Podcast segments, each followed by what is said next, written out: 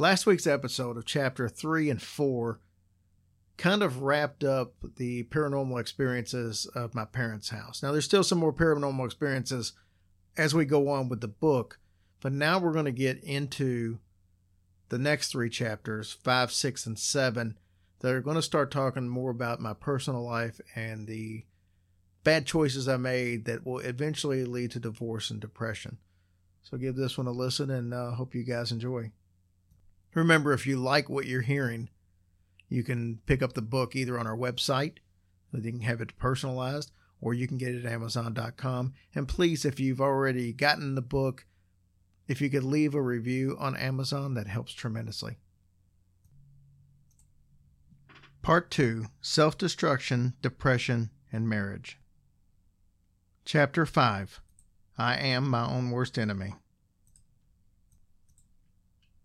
Roughly a year ago, I decided to write a book. Now, the idea of sharing my paranormal experiences was exciting, as was the prospect of recounting how the Hillbilly Horror Stories podcast has actually become a powerful support system for listeners. Excitement soon turned to anxiety when I realized that in writing about those two topics, I would inevitably have to share my past. Now, that past, or the person that I used to be, is not something that I'm proud of. That person seemingly ruined nearly everything that I held sacred in my life. Thus, it took nearly that entire year to convince myself to actually put the pen to paper. When it comes to the paranormal, nothing scares me. But the thought of people reading an unfavorable version of the Jerry that they've come to know from the podcast, that was terrifying. I hated the person that I had once been, even though at the time I was not cognizant of that. Today, I'm proud of the person that I've become, but there are many regrets regrets that I live with every single day, but those same regrets help keep me on the right path. As much as I would love to erase all those memories and live without the anguish, I know that without those horrible experiences to be able to reflect back on, I would regress back to being that person. This is not to say that I'm a perfect person now, far from it. The old me does occasionally rear its ugly head. Sharing these stories may be the most vulnerable thing that I've ever done in my entire life. My biggest hope is that in sharing these experiences, that rather than people judge me, they will find hope and transformation. Over the past 20 years, I have pursued steps to help me become a better human in general, but more specifically, a better husband, dad, son, brother, and a friend.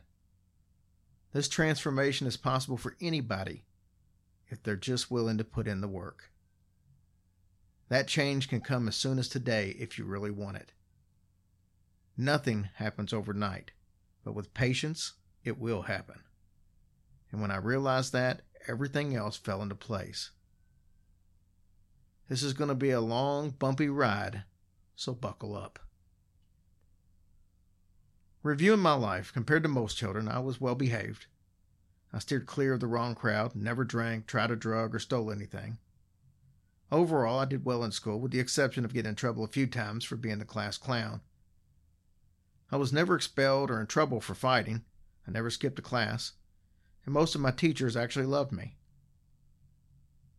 And then I was out of high school, and my moral compass drifted. At 17 years old, my Aunt Darlene helped me get my first real job. This would be working the front gate at the Louisville Zoo. This was such a great experience that 35 years later, I consider this my favorite job that I ever worked. My main responsibility when I started was collecting tickets from visitors as they entered the zoo.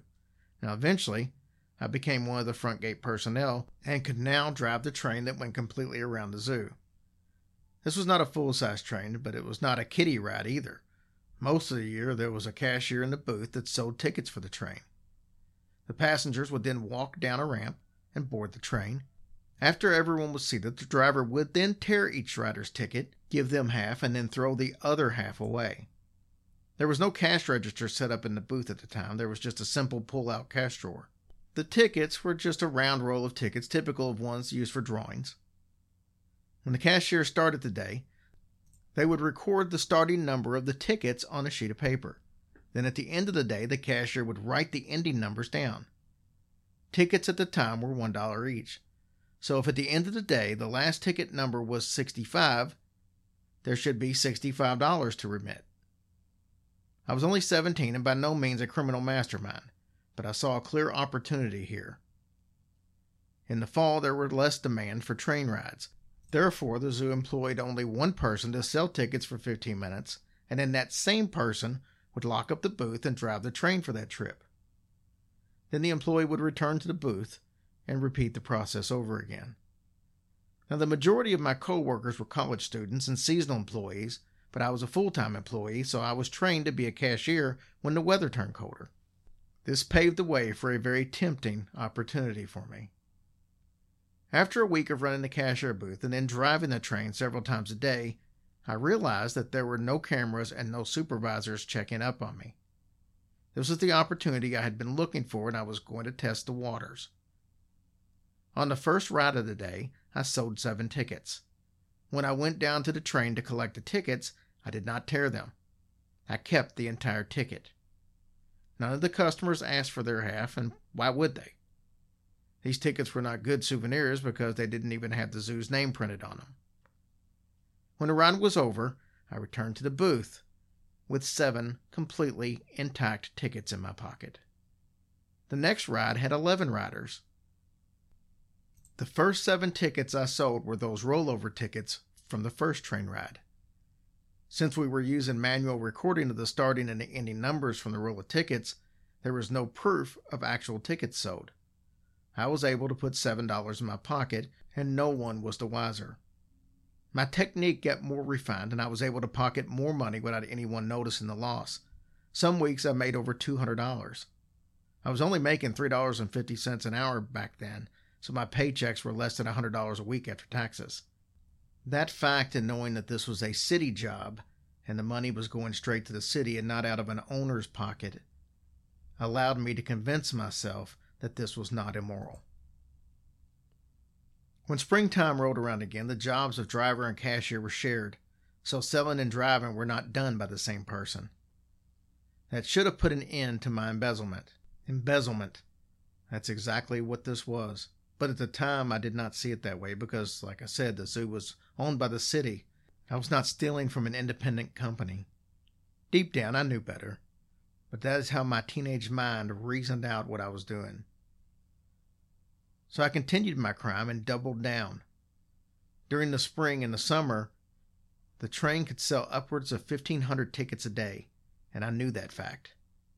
On big holidays like Memorial Day and Father's Day, the train would sell between 2,500 and 3,000 tickets that day. Those kinds of numbers meant that I could bring on a little crew of people that I trusted. I knew many employees were strapped for cash, and soon there were three of us working as a team. Whenever two of the three of us were in the train cashier booth and driving the train, it was showtime. The team member who was the driver would collect all the tickets from the passenger, run them up to the cashier booth, and then go back and drive the train. Those tickets would then be resold for the next trip, and the driver and the cashier would split the money. We could only sell 70 tickets per trip, so we needed to do this for three or four trips each day to make any real money.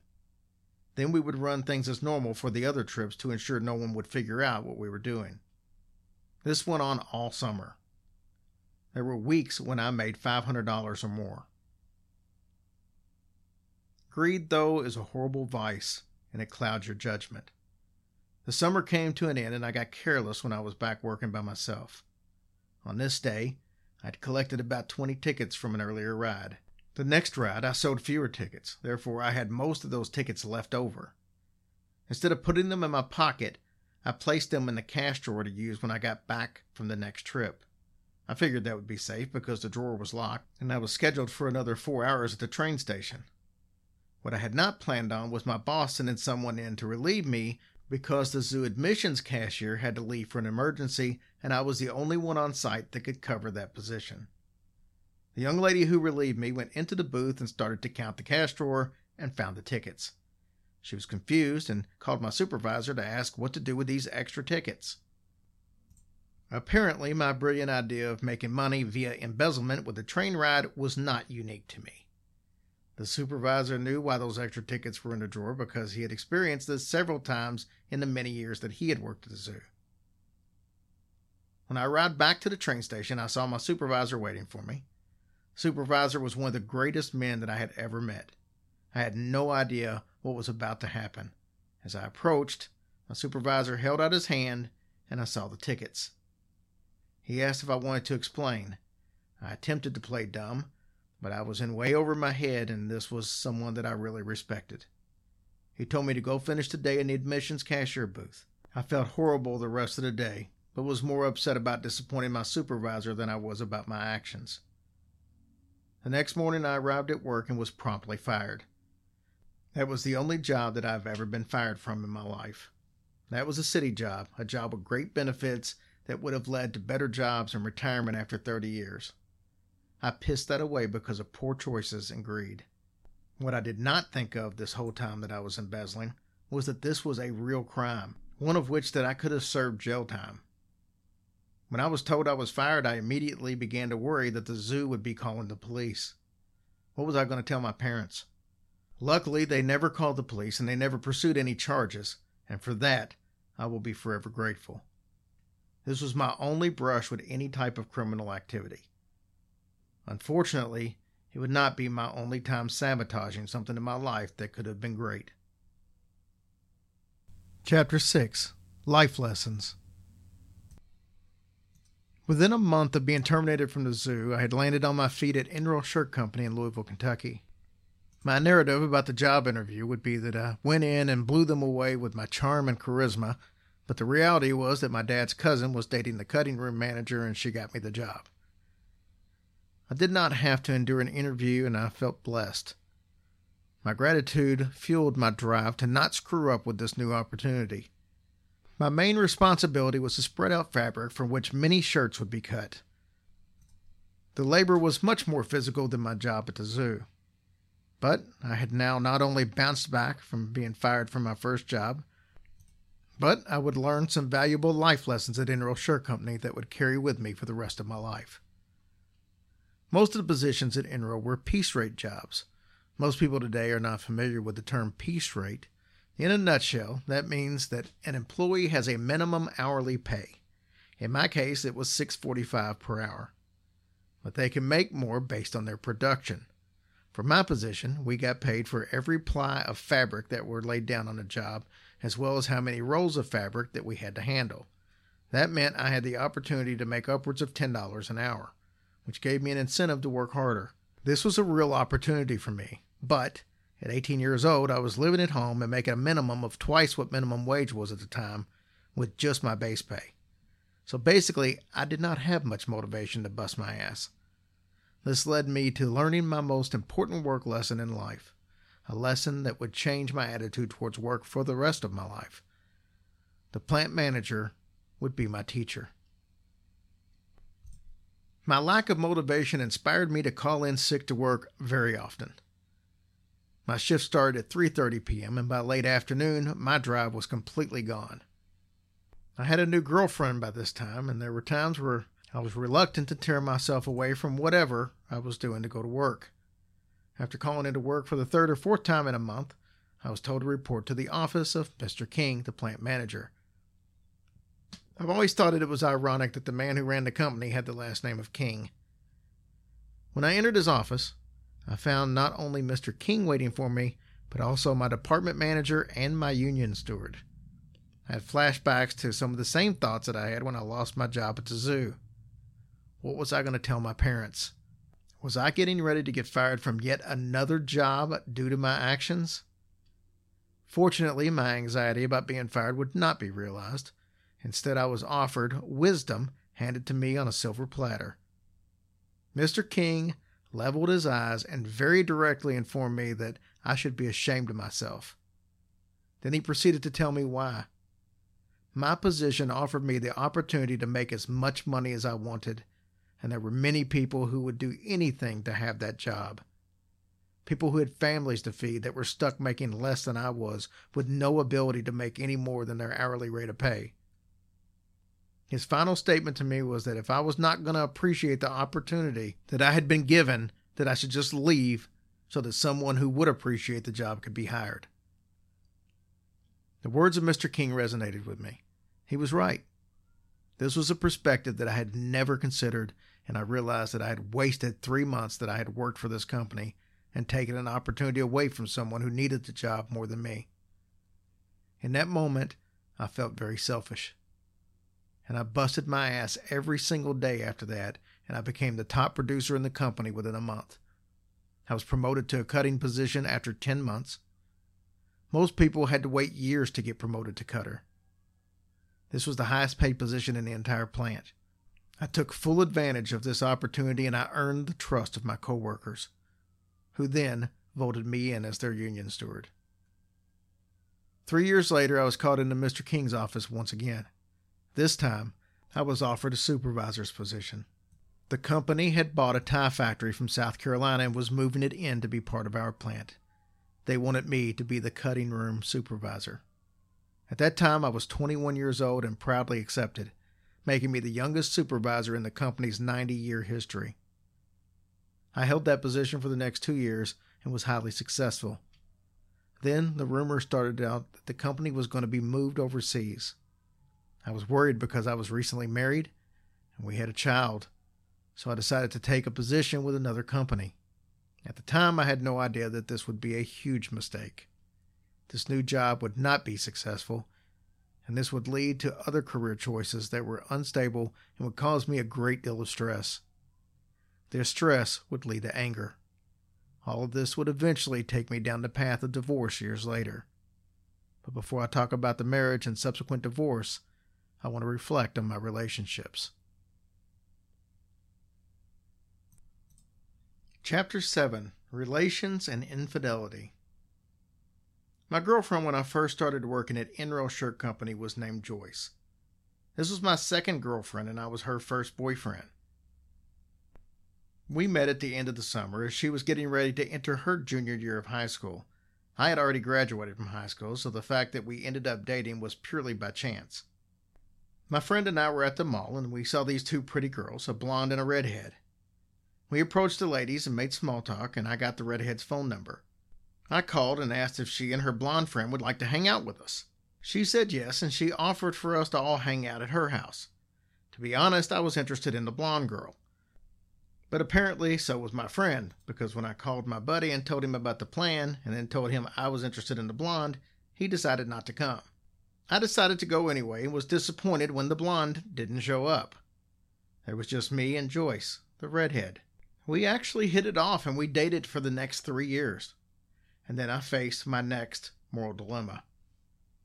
For the first two years that we dated, I was head over heels for Joyce.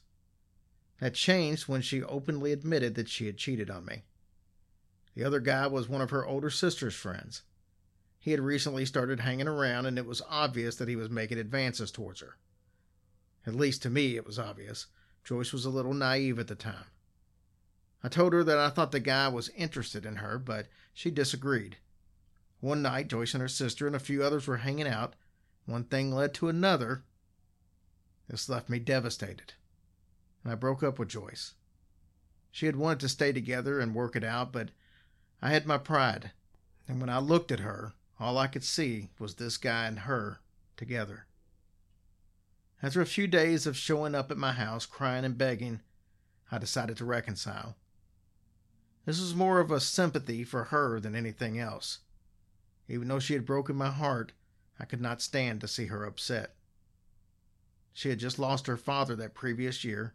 I helped her through that loss. I was the one she counted on when times were rough.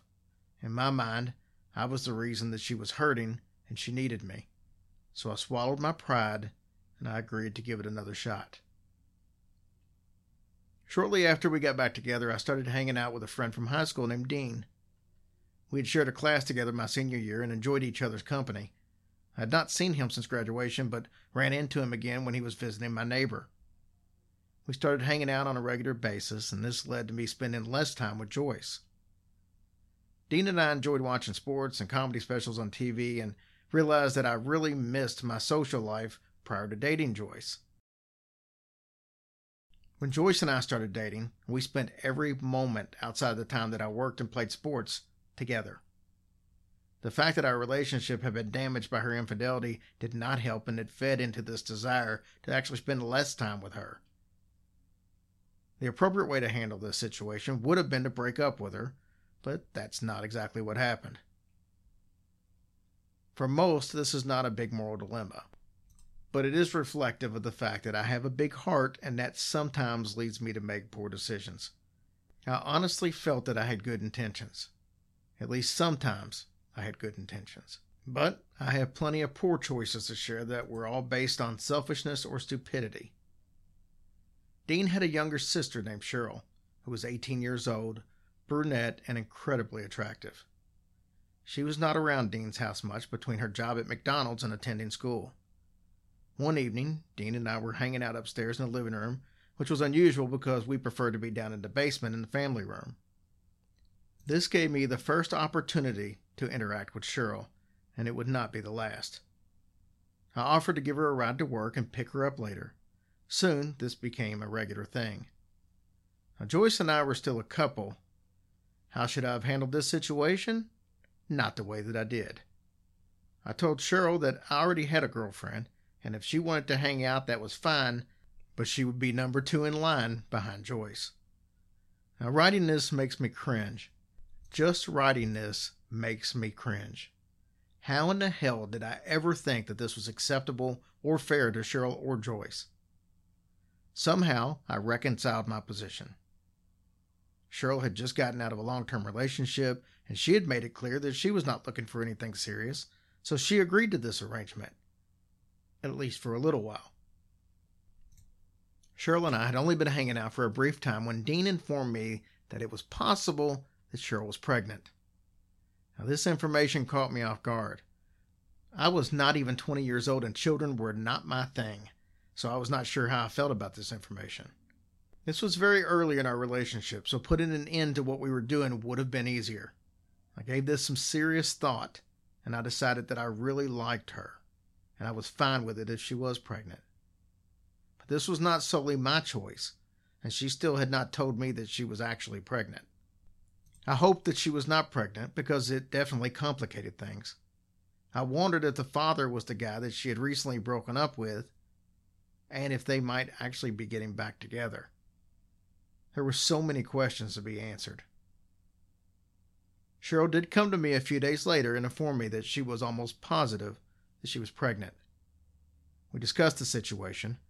She explained that she had no desire to get back with her ex boyfriend if she indeed was pregnant. The next step was to take a trip to the doctor to confirm the pregnancy.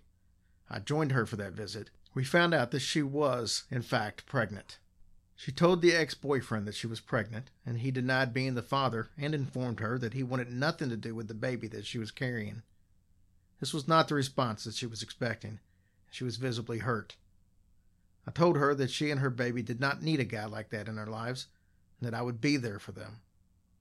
This was big talk for someone with a girlfriend. And even though Cheryl might not be interested in that, I meant every word. And this was despite us not really knowing each other very well. Within a few months, Joyce started college and we started to see even less of each other. I was working second shift and she was adjusting to her new schedule. We would squeeze out some time between her classes and before I went to work. The relationship still had not recovered from the betrayal of trust, and my newfound interest in Cheryl had more to do with the lack of time spent with Joyce than our actual schedule. Joyce knew that she did not have my full attention. At the same time, Cheryl started making statements that indicated that she was unhappy with being number two in my life. She started crying when I would leave and asking why it could not just be us. In a classic dick move, I would remind her that she knew the situation when we started, and she had agreed with the situation. I walked into her room one night to say goodbye after watching a game with her brother Dean. She was asleep and had apparently fallen asleep while writing a letter to her friend Tina. I glanced over the words and saw that she had told Tina that she was in love with me, and it killed her that I had a girlfriend. I knew then what I needed to do. The next day, I broke it off with Joyce. Remember, though, that I had a big heart. Or perhaps it was that I had no balls, and that actually was probably more accurate. Just like the breakup we had before, she cried and begged me not to break up with her, so I relented. The problem was that I had already told Cheryl that I had broken up with Joyce, and now I needed to go back to Cheryl and tell her that I had taken Joyce back. I honestly am so ashamed of the things that I did early on in our relationship. By the time I completely broke it off with Joyce, I had dated Joyce and Cheryl simultaneously for a full year. Neither of these women deserved the treatment that they got from me. I eventually apologized to Cheryl for my actions, but I want to publicly apologize to Cheryl for two specific incidents during this time. These are two of the lowest points in my life. If I could go back in time and change five things from my past, these would be two of them. The first moment I would like to take back occurred on the night that I was taking Joyce to her senior prom. I thought I looked sharp in my tuxedo, so I stopped by Cheryl's house to model for her. I was oblivious to how inconsiderate this was to Cheryl's feelings. Dean had another buddy over named Wayne, and he knew what a jerk move this had been. And he displayed this by leaving his car parked directly behind mine in the driveway as he left with Dean in Dean's car. It took me 15 minutes of maneuvering to move my car enough that I could pull out through the yard. I was really angry at him at the time, but looking back on this, I applaud him. The second incident that I would want to change was the most regrettable moment of my entire life. I've cried about this more times in the past 30 years than I can count, and as recently as two weeks ago. Remember that I had told Cheryl that I would be there for her and her baby. On March 4th, 1989, Cheryl called me to inform me that she was on her way to the hospital. This was the moment. I informed Cheryl that I was with Joyce and I could not come. Let that sink in. Cheryl is on her way to the hospital with more than likely a thousand emotions and thoughts going through her brain, and the one person that had promised to be there for her just blew her off. What a piece of shit I was at that time. How was I any different than the biological father? And even worse, at that time, this did not even bother me. Joyce and I were doing nothing important, but I could not be inconvenienced. A few hours later, a beautiful, healthy baby boy by the name of Austin James Quiggins was born without me there. Even without me being there for that moment, that boy was going to change my entire life.